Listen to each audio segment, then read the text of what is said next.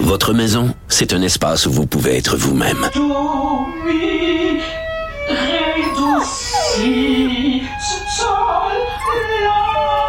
Elle mérite d'être bien protégée et vous méritez d'être bien accompagné. Trouvez la protection la mieux adaptée à votre maison avec Desjardins Assurance et obtenez une soumission en quelques clics sur desjardins.com.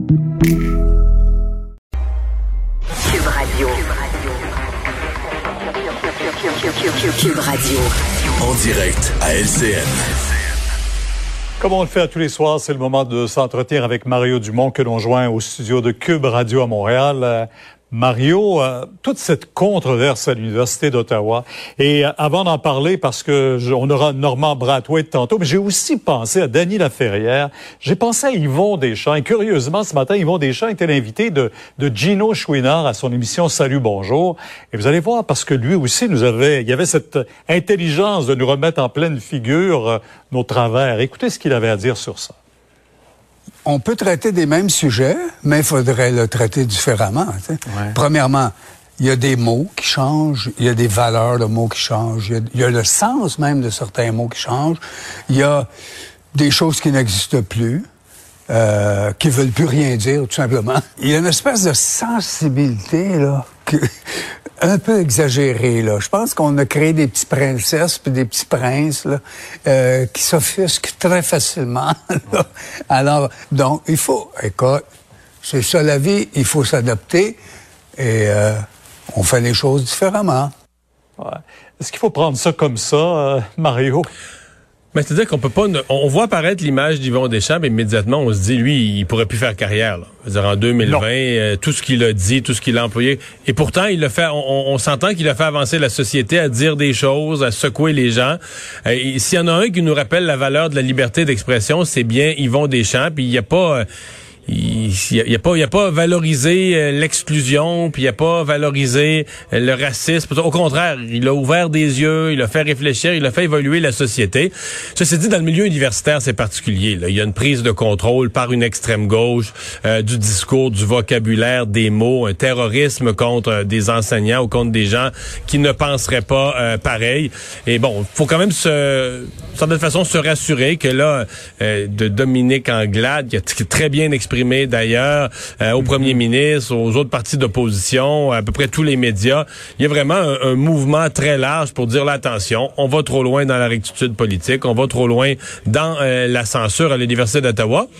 C'est quand même drôle que le Québec réagit comme ça à l'Université d'Ottawa, alors qu'on avait eu bien des cas à l'UCAM, à l'Université Concordia, chez nous au Québec.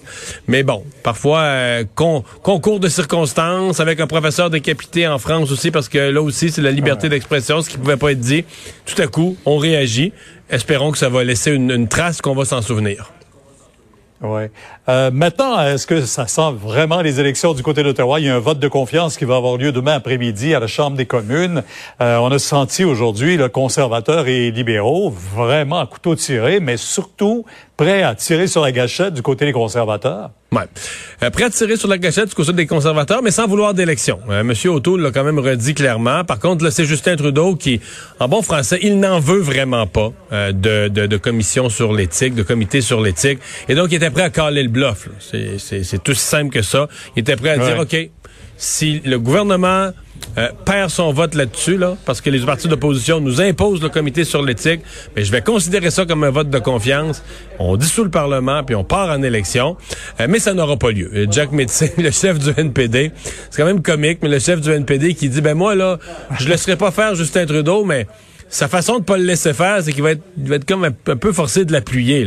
Et M. Singh veut visiblement pas d'élection et se retrouve, il a, dans le cas du discours du trône, c'était ça aussi, M. Singh qui euh, se range du côté des libéraux à la fin.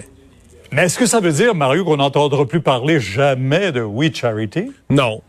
Non. C'est que là, les conservateurs voulaient donner un grand comment ils pourront-ils en parler et dénoncer? Ben, ils peuvent toujours essayer de continuer à le faire dans les comités existants. Là, on voulait faire un grand comité sur l'éthique. Les libéraux, c'est une fin de non-recevoir à ça.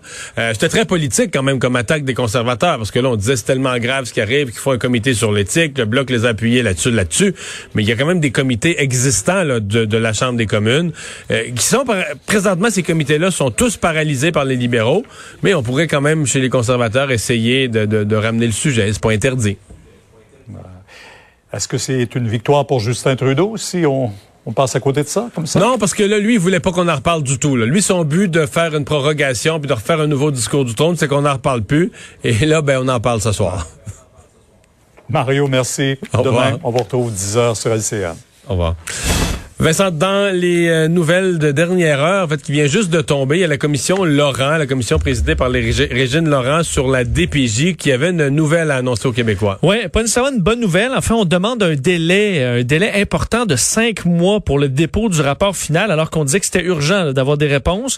Euh, ce qu'on explique dans un communiqué envoyé aux médias, on dit que là, à travers 296 témoins d'audience publique, 2000 citoyens l'ont entendu dans 42 forums, des milliers d'appels téléphoniques, cinq semaines d'audience publique raté à cause du, euh, de la COVID. La preuve étant abondante, le caractère délicat euh, et l'étendue de la complexité du mandat, ben on n'est pas capable d'arriver euh. à temps. Alors on Parce demande que là, on était rendu à la toute fin. Là, il restait un mois environ. Exact. Ce qu'on va faire, c'est pour respecter un peu le temps, on va donner des orientations sur le rapport le 30 novembre prochain. OK, donc il y aura quand même quelque chose le 30 novembre. un petit résumé de ce qu'on a pour l'instant et le reste, faudra attendre cinq mois. Régine Laurent se dit qu'elle est consciente de l'urgence de la situation, mais qu'il est important de faire un rapport, un document impeccable. Alors, ça prendra plus de temps, malheureusement. J'ai pas de doute, cependant, sur le, l'inondation de, de, témoignages qu'ils ont reçus. On dit 1600 appels, 225 mémoires, 2000 citoyens entendus. il faut essayer de compiler tout ça pour faire honneur aux gens qui sont exprimés, mais ça va rester, oui, je pense que pour le gouvernement, euh, ça reste euh, ça reste plate de pas avoir. Remarque, c'est pas rare. La commission Charbonneau avait demandé un délai. Les commissions demandent très souvent. Est-ce que là, on est en pleine pandémie? Est-ce que dans cinq mois, on aura peut-être même plus l'esprit plus ouvert à ça? En discuter, on verra. Peut-être. Merci Vincent, merci à vous d'avoir été là. Rendez-vous demain 15h30.